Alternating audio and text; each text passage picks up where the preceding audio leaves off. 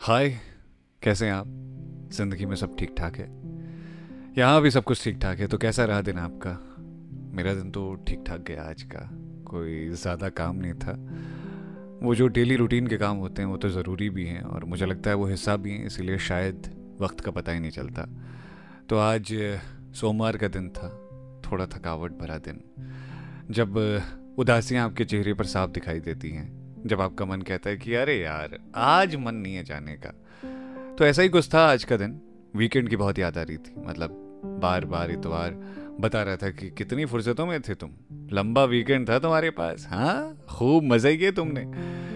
तो कुल मिलाकर के खुशी का वक्त था और वो खुशी का वक्त कब बीत गया, पता ही नहीं चला और मंडे आ गया। अब मंडे आ गया तो उसका वेलकम किया ऐसे ही। बस जैसे कर सकते थे अपने हिस्से से। तो यार आपके बहुत से मैसेजेस आए। कमेंट्स पढ़ रहा था मैं कल के जो वॉइस नोट था, उसमें बहुत प्यारे प्यारे आपके कमेंट्स थे। बहुत से ईमेल मुझे आए हैं इस बीच में कि आपका हम इंस्टाग्राम पे आना मिस करते हैं। वो जो बातें आप कहते थे, वो बातें हम मिस करते हैं। तो दिल को अच्छा भी लगा और ख़ुशी भी हुई कि चलो यार, हमारे हिस्से की जो यादें हैं, वो आपने समेट कर रखी हैं। वो बातें आपने अपने हिस्से में बचा करके रखी हैं। तो जब मैंने देखा कमेंट्स को, तब मुझे लगा कि यार, बहुत खुशी हुई मुझे। अनुज राव ने लिखा था कि अपना ध्यान रखिएगा, सर। बनारस की धरती से आपको हर हर महादेव। तो शुक्रिया अनुज, आपको भी हर हर महादेव। उसके बाद का कमेंट शेरिल का है, जिसमें उन्होंने लिखा है कि my morning starts with your voice my children don't disturb me when I hear your voice यानी, मेरी सुबह की शुरुआत आपकी आवाज़ के साथ होती है, और जब मैं आपको सुनती हूँ तो मेरे बच्चे भी मुझे परेशान नहीं करते। तो बहुत बहुत शुक्रिया आपका। इसमें विनीता ने रिप्लाई किया था कि, wow it's a big compliment for him तो शुक्रिया विनीता। उसके बाद का मैसेज मैसेज ही कहूँगा मैं कमेंट को। इनका नाम है मल्टी इमोशन शॉर्ट्स लिखते हैं sir you have a wonderful gift of God which makes people crazy it's your melodious voice. तो शुक्रिया मेरे भाई, बहन जो भी आप हैं, आपको बहुत बहुत प्यार, शुक्रिया इसी मोहब्बत के लिए। प्रतीक का कमेंट है कि लोग सूरत पे मरते हैं, पर सर मुझे तो आपकी आवाज़ से इश्क है, सर आपको मेरा सलाम। तो प्रतीक जी, आपको भी मेरा सलाम। अनिल भोज ने लिखा, अब तो आदत सी हो गई है आपका ऑडियो नोट सुनने की। बिना सुने नींद ही नहीं आती। तो शुक्रिया, मुझे भी आदत हो गई है आपके कमेंट्स को पढ़ने की। वेदांत ने लिखा है your voice has just different vibes तो यह आपका प्यार है, इसलिए आपको अलग सुनाई देती है। शुक्रिया। वेदांत तो उसके बाद सुचिता ने कमेंट किया है। ये मून गर्ल भी हैं, लिखती हैं I do love reading comics you know तो शुक्रिया, मुझे भी कॉमिक्स बहुत ज़्यादा पसंद हैं। कल मैंने ज़िक्र भी किया था। समी भाई लिखते हैं, Pankaj sir big fan Sami भाई, हम भी आपके बहुत बड़े फ़ैन हैं। अंकुर ने लिखा है, भैया प्रणाम. आपकी आवाज़ में एक जादू है। इंस्टाग्राम पर कुछ महीने पहले आपको पहली बार सुना, तब से मैं आपको हर दिन सुनता हूँ। आपकी आवाज़ में एक सुकून है। तो शुक्रिया अंकुर बहुत बहुत प्यार के लिए। सुरेश धामी ने लिखा, बिग बिग बिग फ़ैन था आपकी आदत पड़ गई दा, पर क्या पता, क्या, पर क्यों पता है आपको? आप ऐसे ही हो, जो भी सुनते हैं उसकी आदत बन जाते हो दा। लव यू दा फ्रॉम नेपाल, काठमांडू। तो शुक्रिया धामी जी। बहुत बहुत प्यार। कभी अगर आपके देश में आना हुआ, मैं तो कहूँगा कि मेरा भी वो देश है तो कभी हम अपने घर आएँगे तो आप आप मुझे बढ़िया से कॉफ़ी पिलाएँगे, ये वादा कीजिएगा। तो उसके अलावा my son is my best friend like you दादा। तो ये शेरिल ने लिखा है तो शुक्रिया आपका। प्रेरणा ने लिखा है हेलो जीना जी। मुझे लेट हो जाता है आपकी ऑडियो सुनने में बट मैं हमेशा ट्राई करती हूँ, इसको सुनूँ। खासकर खासकर सोने से पहले। सुकून देती है आपकी आवाज़ तो बहुत बहुत शुक्रिया प्रेरणा। उसके बाद का कमेंट शिवांगी का है, लिखती हैं, तीन हफ़्ते से जुड़ी हूँ मैं आपकी कहानियों से। ये खूबसूरत थे, यूँ ही सबके फेवरेट नहीं हुआ। आपकी आवाज़ और अंदाज ही अलग है बेस्ट ऑफ़ लक सर अपनी आवाज़ का जादू बिखेरते रहिए। बहुत बहुत शुक्रिया आपका। उसके बाद वंदना ने कमेंट किया, आपकी आवाज़ सुकून पहुंचाती है। शुक्रिया वंदना। स्वाति रस्तोगी ने लिखा है कि पंकज जी हम सबको बहुत खुशी होगी जब आप इंस्टाग्राम से ब्रेक लेने के बाद अपनी मॉर्निंग पोस्ट अपडेट करेंगे। पंकज जी हम सब आपको बहुत मिस कर रहे हैं इंस्टाग्राम पर लेकिन आपका ऑडियो नोट सुनकर बहुत सुकून मिलता है। Please take care Pankaj ji. तो बहुत बहुत शुक्रिया स्वाति। बिल्कुल मैं सुबह की शुरुआत में आपके साथ यूट्यूब से ही जुड़ूँगा बहुत जल्द ही। और इंस्टाग्राम पे कब आऊँगा ये तो पक्का नहीं है, लेकिन हाँ कभी ना कभी ज़रूर लौटूँगा। तो विनीता इस पे रिप्लाई करके कहती हैं, वो आवाज़ जो कहती है हाँ जी गुड मॉर्निंग कैसे हैं आप? मैं भी बिल्कुल ठीक हूँ मिसिंग यू आ जाएँ आप। तो शुक्रिया विनीता। उसके बाद का कमेंट अंचल का है, लिखती हैं, पंकज जी, अब बनारस आने का दिल बहुत किए जा रहा है। बहुत जल्दी आपसे मिलने आएँगे तो अंचल आप जब भी आओ, आपका स्वागत है। हम हमेशा आपके इंतज़ार में हैं तो सुचिता ने लिखा, okay I was listening and call आ गया था बीच में। And now man I continued क्या बोलूँ मैं? यू नो वट मैं really glad hearing it actually I didn't expect that you know I thought you would just leave that letter somewhere age after reading तो पहली बार तो moon girl तुम्हारा जब मुझे लेटर मिला था तो मैंने उसे संभाल के रख लिया। और मैंने वो बहुत दिल से लगा करके रखा है। मेरे पास बहुत सी खूबसूरत चीज़ें तोहफे में मिली हैं मुझे, लेकिन ये हाथ से लिखा हुआ तोहफा कुछ ख़ास था मेरे लिए और ये हमेशा हमेशा रहेगा क्योंकि जो ख़त लिखने में प्यार जताया जाता है, मुझे लगता है कि वो पूरे दिल से जताया जाता है और किसी ख़ास के लिए ही हम ख़त लिखते हैं। तो शुक्रिया इस मोहब्बत के लिए। रावत जी ने दिल बनाया है, वन मिलियन ने दिल। गज्जे पताकी ने लिखा है, मजदा, शुक्रिया भाई। संजू ने लिखा है, नाइस भाई, शुक्रिया। प्रेरणा लिखती हैं, आप भी अपना ख्याल रखिए, बिल्कुल रखा हुआ है। एलोरा दत्ता रॉय ने लिखा है, आपकी आवाज़ में एक अजीब सा सुकून है। तो शुक्रिया आपका। पवन लिखते हैं, और भैया जी, ज़िंदगी में सब ठीक है? बिल्कुल ठीक ठाक है। जोधपुर से राजू नायक, बिग फ़ैन। तो शुक्रिया नायक साहब, मोहब्बत करते रहिए। यार, आपने तो सर डरा ही दिया था। चलो आप आए वापस। विनीता, इनको लगा था कि मैं चला गया हूँ यूट्यूब से भी नहीं यूट्यूब से नहीं जा सकता क्योंकि ये आवाज़ का एक ज़रिया है यहाँ। पवन कुमार तिवारी लिखते हैं, पंकज भैया, आप कभी भोजपुरी में बात करिएगा। बिल्कुल मैं ट्राई करूँगा कि जितनी जल्दी हो सके मैं इसे सीख करके आपके सामने पेश करूँगा। मुझे लगता है भोजपुरी बेहद खूबसूरत ज़बान है और इस ज़बान पे जब तक आपकी कमांड नहीं आती, तब तक आप इसको फ़न के वे में तो नहीं बोल सकते, सीख करके अच्छे वे में प्रेजेंट कर सकते हैं। मैं ज़रूर सीख करके आपके सामने पेश करूँगा। अनु प्रसाद ने लिखा है कि, जीना साहब हेलो हाय इंस्टाग्राम आपके इंतज़ार में है। बिल्कुल, अनु, बहुत जल्द हम ट्राई करेंगे कि वापस आ सकें। अपना पहाड़ ने लिखा है, बहुत सुंदर था शुक्रिया। अश्विनी लिखते हैं hello sir hello Aman Keshi ने लिखा है कि इंस्टाग्राम पर फॉलो बैक करो भैया जी। अमन, मेरी जान मैं इंस्टाग्राम अभी चला ही नहीं रहा हूँ, लेकिन शुक्रिया, अगर कभी वापस लौटना हुआ तो बिल्कुल मैं ट्राई करूँगा। दुली चंद ने मुस्कुराते हुए अपना चेहरा भेजा है तो शुक्रिया, मेरा चेहरा मुस्कुराते हुए आप समझिएगा मेरी तरफ़ से जवाब। माया ने दो आँखें बनाई हैं और चेहरे में अपने होंठ गायब किए हुए, यानी वो थोड़ी सी नाराज़ दिख रही हैं तो मैं माफ़ी चाहूँगा माया, अगर मेरी किसी बात से आप नाराज़ हैं।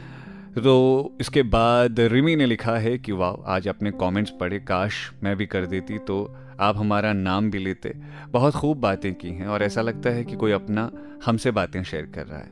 अब तो इंडिया आने का और ख़ास तो ख़ास तौर पर बनारस जाने का बहुत दिल करता है। बहुत पहले एक ड्रीम देखा था, एक हज़ारों में मेरी बहना है। अच्छा बहुत पहले एक ड्रामा देखा था, एक हज़ारों में मेरी बहना है। उसमें बनारस का वही पानी वाली जगह दिखाई थी और पुल भी था एक। आप वहाँ रहते हैं ना? मैं बिल्कुल घाटों के किनारे ही रहता हूँ। जब भी कभी आप आएँ तो मेरा पता तलाश कर लीजिएगा, मैं आपको मिल जाऊँगा। किरण यादव ने लिखा है टेक केयर बिल्कुल मैं ध्यान रख रहा हूँ। ओके, उसके बाद गौरव ने लिखा है, कैसे हूँ? मैं बिल्कुल ठीक हूँ। जीवन पाल ने लिखा इंस्टा पे मैसेज किए हैं, देखो, इंस्टा तो हम देख ही नहीं रहे कहाँ से देखो?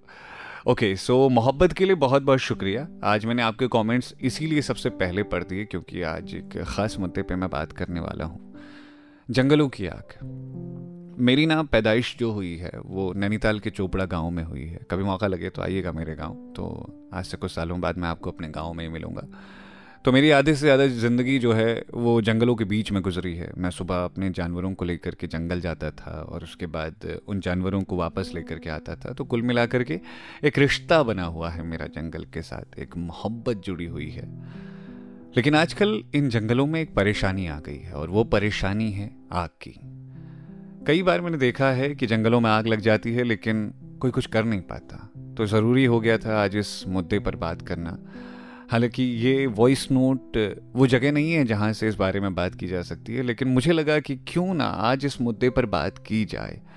आपके भी पक्ष को जाना जाए, आपकी बातों को भी समझा जाए और आपकी नज़र में इस बात को लाया जाए, क्योंकि मुझे लगता है ना कि आप वो ताकत हैं जो इस बात को गौर से समझेंगे, सुनेंगे। जैसे हमारा घर है, शहरों में हमारा घर हो या गाँव में एक घर हो।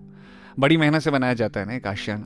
चुन चुन कर हम ईट, पत्थर उस, घर में जोड़ते हैं, उसके बाद हम उस घर को खड़ा करते हैं। और हमारे इमोशन होते हैं। हम चाहते हैं कि हमारे घर को कभी कोई नुकसान ना पहुँचे, लेकिन उन जंगलों के बारे में सोचिए, उन पंछियों के बारे में सोचिए, जिन्होंने अपना घोंसला उस जंगल में बनाया है, जिन्होंने अपनी ज़िंदगी को उस जंगल के अंदर बसाया है। कैसे होगी घास? कैसे होंगी लकड़ियाँ? कैसे आप अपनी ज़िंदगी को पा सकेंगे? जड़ी बूटियाँ कहाँ से मिलेंगी? कहाँ से मिलेंगी सारी औषधियाँ आपको? जंगल वो ज़रिया हैं जो लोगों के पास जब तक हैं, तब तक उनकी ज़िंदगी बची हुई है। तो अब इन जंगलों की आग ने उत्तराखंड को, ख़ासतौर पर पहाड़ों पर, बहुत ज़्यादा परेशानियाँ पैदा की हैं। अगर आप पहाड़ों के रहने वाले हैं तो आप समझ सकते हैं कि कितनी तकलीफ़ें हैं, और अगर पहाड़ों के नहीं भी रहने वाले हैं, तब भी समझ सकते हैं कि एक आग कितना कुछ उजाड़ देती है। सोचिए कि जैसे कभी आपके घर में कोई तकलीफ़ आ जाए तो आपके साथ क्या असर होता है आप पर, क्या बीतती है? ठीक वैसा ही। जंगल में रहने वाले जानवरों पर क्या बीतती होगी? जिन्होंने महीनों लगाए हैं एक घोंसला बनाने में, जिन्होंने महीनों लगाए हैं अपना घर बनाने में, एक ठिकाना ढूँढने में, तलाश करने में, और एक दिन आग आती है और उनके पूरे आशयाने को ख़त्म कर जाती है और वो कुछ रोक भी नहीं पाते उस आग को। आज ना मैं जब इस बारे में बात कर रहा हूँ तो थोड़ा सा मैं, थोड़ा सा मैं अंदर से उदास हूँ, क्योंकि सही बात यह है कि मैं खुद भी कुछ नहीं कर पाया इस आग को रोकने के लिए। तो इसीलिए आज मैं कॉल लगा रहा हूँ ज्योति को। ज्योति अल्मोड़ा में रहती हैं, अभी लॉ की स्टूडेंट हैं रेडियो में भी काम करती हैं, एक जाना माना नाम है तो मुझे लगा कि उनसे बात करके इस मुद्दे पर बहुत सी चीज़ें आपके सामने पेश की जा सकती हैं तो इस बातचीत को सुनिए और कोई बात, कोई ख्याल, कोई शिकायत या सुझाव अपनी तरफ़ से शेयर करना चाहते हैं तो ज़रूर से शेयर कीजिएगा कमेंट में या फिर मुझे ईमेल कीजिएगा। पंकज जीना nine at the rate gmail dot com या कहानी वाला लड़का nine at the rate gmail dot com पर मैं इंतज़ार करूँगा आपकी बातों का आपके कमेंट्स का और आपकी ईमेल्स का। अपना ख्याल रखिएगा और अभी फ़िलहाल इस बातचीत को सुनने का वक्त है जो मैंने बातचीत की है ज्योति भट्ट से।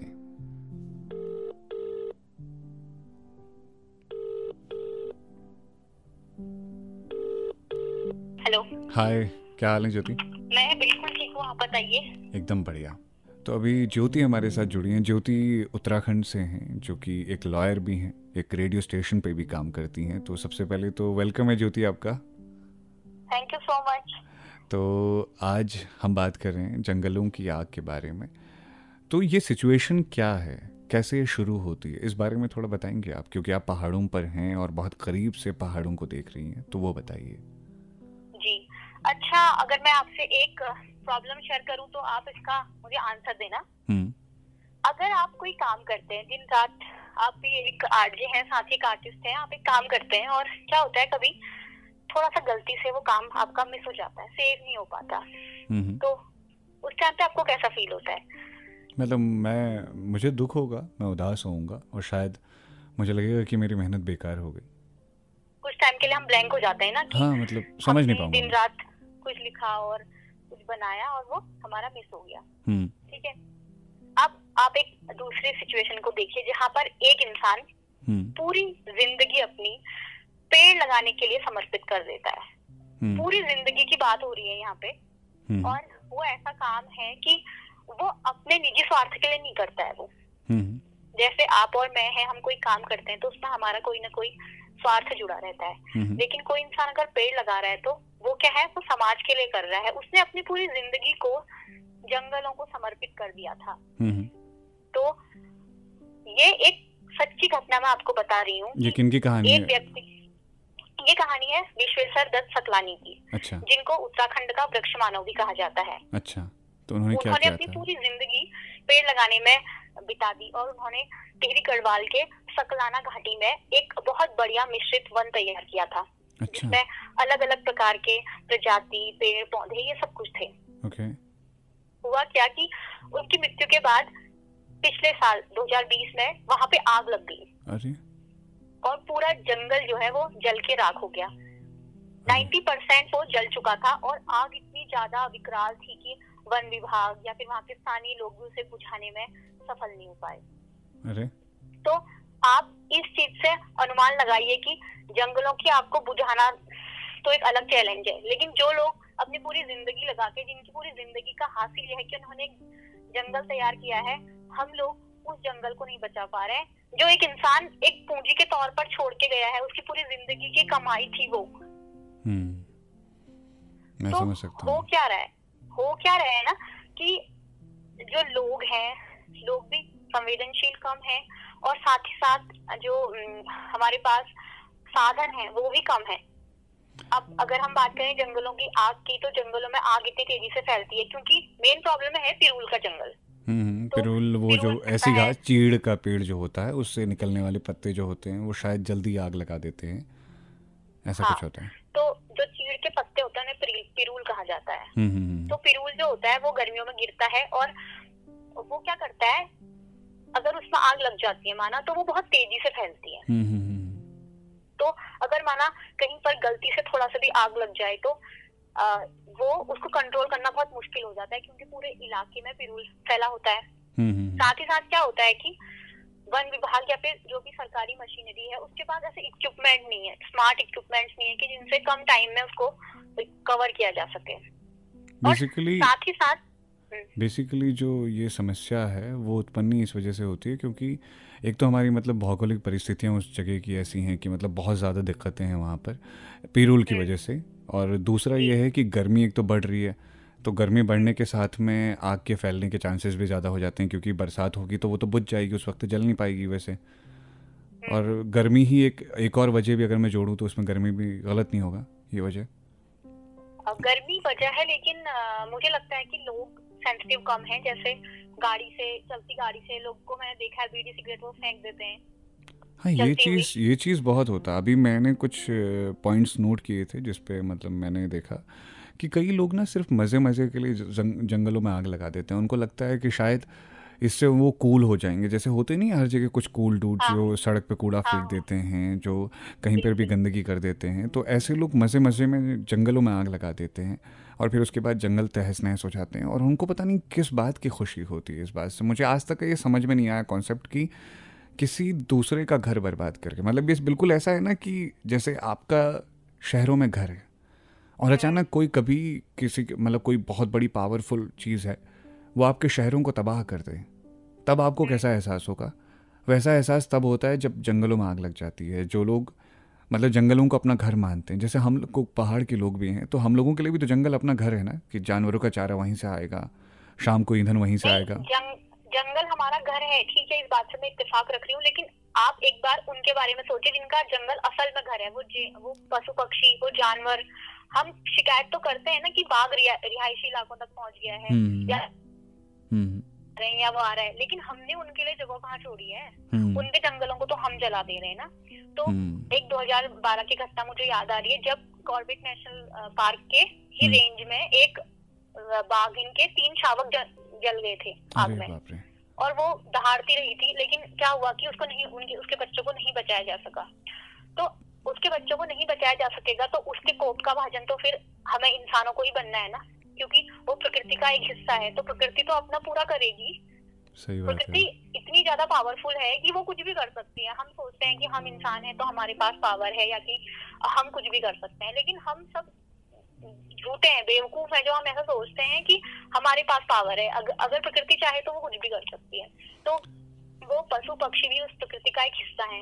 हम इस बात से नकार नहीं सकते कि आज जो हमारे पहाड़ों की स्थिति हुई है उसका मोस्ट ऑफ़ द मतलब उसके लिए हम ही जिम्मेदार जिम्मेदार है। जिम्मेदार है। अभी अभी क्या हाँ। कंडीशन है? इस साल क्या कंडीशन है जंगलों के आग अभी क्या है कंडीशन की अ, मैं जैसे अल्मोड़ा में रहती हूँ तो मुझे आए दिन अखबारों में पाँच छह घटनाएँ तो अपने ही ज़िले की दिखने में पढ़ने के लिए मिल रही है। अरे बाप रे। और इसके अलावा अखबार में आपको पता है कौन सी चीज़ आती है जो बहुत मेजर होती है जिसके बारे में लोग बातें कर रहे होते हैं।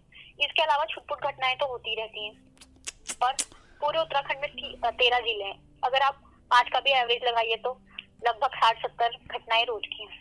और एक बार आग लगने का मतलब एक ज़िले के एक हिस्से ज़िले के एक हिस्से में आग लगने का मतलब कई जंगलों का तबाह होना क्योंकि जंगल सिर्फ़ एक तबाह नहीं होता उसके साथ कई जंगल तबाह होते जाते हैं। और वो आग रुकती नहीं है। मतलब मैं अपना एक्सपीरियंस बताऊँ ज्योति तो जब मैं स्कूल में था तो उस वक्त पे हमारे मतलब जब हम घर की तरफ़ आते थे मैंने कई लोगों को इसलिए आग लगाते हुए देखा है कि उनको लगता था कि इससे घास बहुत ज़्यादा हो जाती है इसलिए हाँ इसलिए लोग आग लगाते कारण है। लोगों को लोगों की मानसिकता ये है कि पिरूल के जो परत होती है उससे नई घास नहीं उग पाती है। तो वो अगले नई घास के वजह से आग लगाते हैं। लेकिन वो ये नहीं जानते हैं कि जो नए पौधे हैं आने वाले जो पौधे हैं क्योंकि पुराने पेड़ तो बहुत ज़्यादा समय तक टिक नहीं पाएँगे। हम्म। नए पौधे जो होते हैं उसमें भी वो बर्बाद हो जाते हैं। तो इससे हमारा इकोसिस्टम पूरी तरह गड़बड़ा जाता है। मतलब और छोटे मोटे जीव जंतु जो होते हैं ना जो इकोसिस्टम में बहुत मेजर रोल अपना प्ले कर रहे होते हैं हमें पता भी नहीं होता है अंदर कितनी चीज़ें चल रही हैं। वही बात लेकिन यार। उन जंगलों की आग में वो सब के सब घर उनके सबके घर तबाह हो जाते हैं और इकोसिस्टम को तो हमने इतना ज़्यादा खत्म कर दिया मुझे लगता है।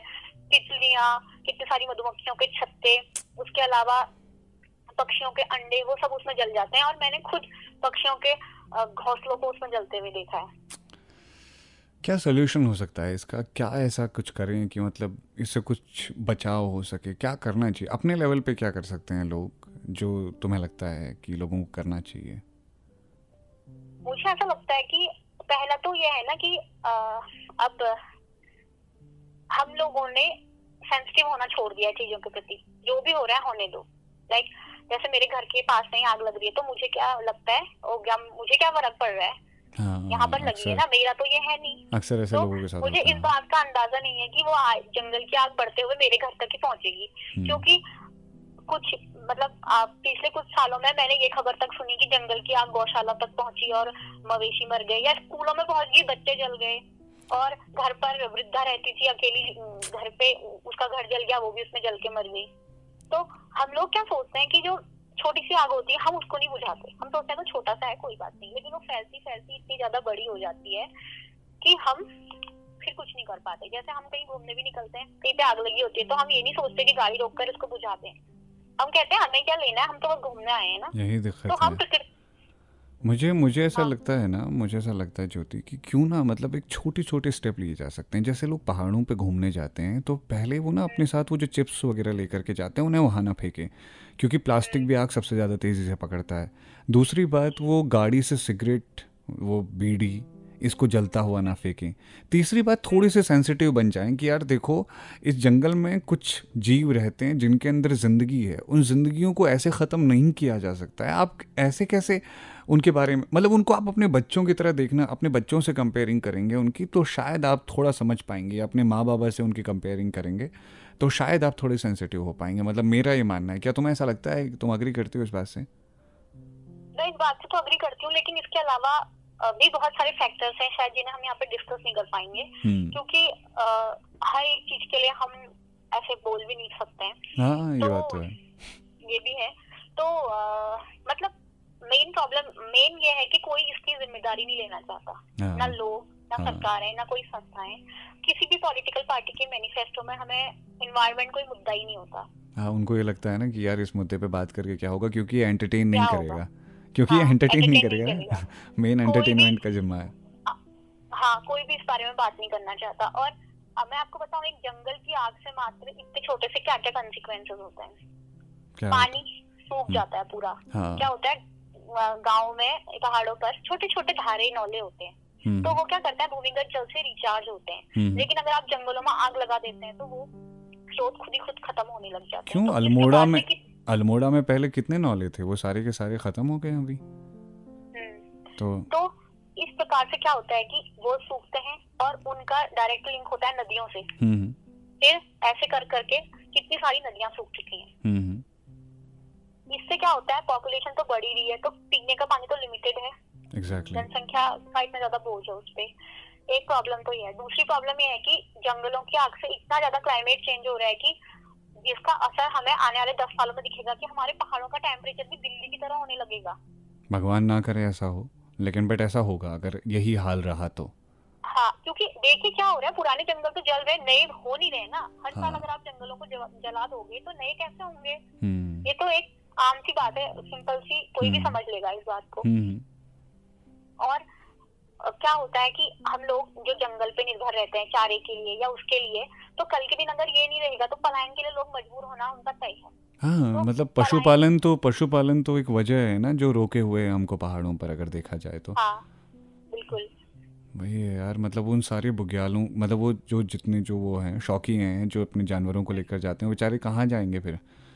वही वही मेन वो है ना कि पूरा हिमालय का इकोसिस्टम ही इससे गड़बड़ा गया है। अब मैं खुद बता रही हूँ आपको हम लोगों को अप्रैल में मुझे नहीं लगता था कि कभी इतनी गर्मी होगी। हम्म। हम लोग अप्रैल के टाइम पे कंबल ओढ़ते थे और स्वेटर पहनते थे हल्के फुल्के। हम्म हम्म, और जून जुलाई के टाइम पे ही हम एक्सट्रीम गर्मी में होते थे एक कपड़े में लेकिन अभी क्या हो रहा है अप्रैल स्टार्टिंग से ही इतनी ज़्यादा गर्मी बढ़ने लगी है कि हम लोग अभी से जो हमारे जून जुलाई के कपड़े थे वो हमने अभी से निकाल लिए हैं। पंखे तो नहीं चला रही होगी ना? अभी तो नहीं चल रहा ना पंखे वगैरह? पंखे नहीं चल रहे हैं लेकिन फिर भी फिर भी यार हाँ बहुत कुछ मैं स्कूल में पढ़ती थी तो स्कूल के कंपैरिजन में दस साल पहले की बात कर रही हूँ। हम्म स्कूल के कंपैरिजन में और अभी में दस सालों में इतना ज़्यादा अंतर आ गया बताओ यार कितनी कुछ चीज़ें बदल गई हैं। उम्मीद है यार ज्योति शायद कभी कहीं ना कहीं आज नहीं तो कल कल नहीं तो परसों कोई इन बातचीतों को सुनेगा तो शायद उसकी लाइफ में कुछ चेंजेस आ सकें शायद वो थोड़ा सेंसिटिव हो सके शायद वो थोड़ा काम कर सके किसी के लिए मुझे ऐसा लगता है शायद ऐसा हो सके। हमें खुद पता है हमें खुद इसके लिए कुछ ना कुछ काम करना पड़ेगा जैसे हम ये कर सकते हैं कि छोटे छोटे ग्रुप्स बना के हम्म। खुद से यूथ जो है युवा कहते हैं ना युवा का उल्टा होता है वायु हम्म। जो वो जहाँ जाता है वहाँ सब कुछ हो जाता है। हम्म। तो यूथ को इसके लिए मुझे लगता है कि एक ज़िम्मेदारी लेनी होगी कि हाँ जंगल हमारे भले ही वो ग्रामीण स्तर पे जैसे गाँव में होते हैं बच्चे होते हैं तो वो ही खुद इसकी ज़िम्मेदारी ले लें। तो क्योंकि हर एक गाँव वाला अपनी ज़िम्मेदारी लेगा तो उसके पास कम एरिया भी होगा और इजीली उसको कंट्रोल भी कर पाएगा। क्योंकि उसको पता है ना कौन सी चीज़ कहाँ पर है। मैं अगर पहाड़ आया तो इस बारे में डिस्कशन भी करेंगे और शायद अपने लेवल पे कुछ कर पाएँगे चीज़ें तो ज़रूर करेंगे इस पर। बिल्कुल। जल्द बैठते हैं जल्द मुलाकात करते हैं तो पहाड़ों पर मतलब हम कर सकते हैं कि चीज़ें जल्दी ठीक हों क्योंकि हम केवल मूक दर्शक बन के इनको देख रहे हैं ना। वही बात है। खुद भी कुछ नहीं कर नहीं लेकिन बट रेडियो मेरे को लगता है रेडियो और अखबारों से अगर इस बारे में लगातार बातें की जाएँगी तो शायद बहुत कुछ चेंज हो भी जाएगा अपने आप ही। मतलब अगर हम अपने लेवल पे अपना काम करते रहे मतलब मेरा ये मानना है ना ज्योति जिसका जो काम है ना वो काम वो अगर करता जाए तो शायद चीज़ें चेंज हो सकती हैं। जैसे हम लोगों का काम है रेडियो के ज़रिए चीज़ों को बढ़ाना बताना। अगर हम अपने रेडियो से ईमानदारी से काम कर रहे हैं दूसरे लोग अपना ईमानदारी से काम करें तो अपने आप ही काम होता जाएगा शायद एक पहल के तौर पर। ऐसा मुझे लगता है। क्योंकि आपको इतने लोग सुनते हैं तो अगर एक परसेंट लोग भी उस बात पर प्रैक्टिकल प्रैक्टिकली उसको सोचें और काम करना स्टार्ट करें तो शायद मतलब कंडीशन चेंज हो सकती है उम्मीद तो है यार उम्मीद तो है। उम्मीद है कि ये बातचीत आपको पसंद आई होगी और आज का ये वॉइस नोट का हिस्सा भी आपको पसंद आया होगा। फ़िलहाल, अभी चलने का वक्त हो गया, आपसे मुलाकात करेंगे जल्द ही अगले हिस्से में। कुछ नई बातें मैं लेकर के आऊँगा और हो सकता है कुछ नए मुद्दे पर हम बात करें। तब तक अपना ख्याल रखिए bye take care good night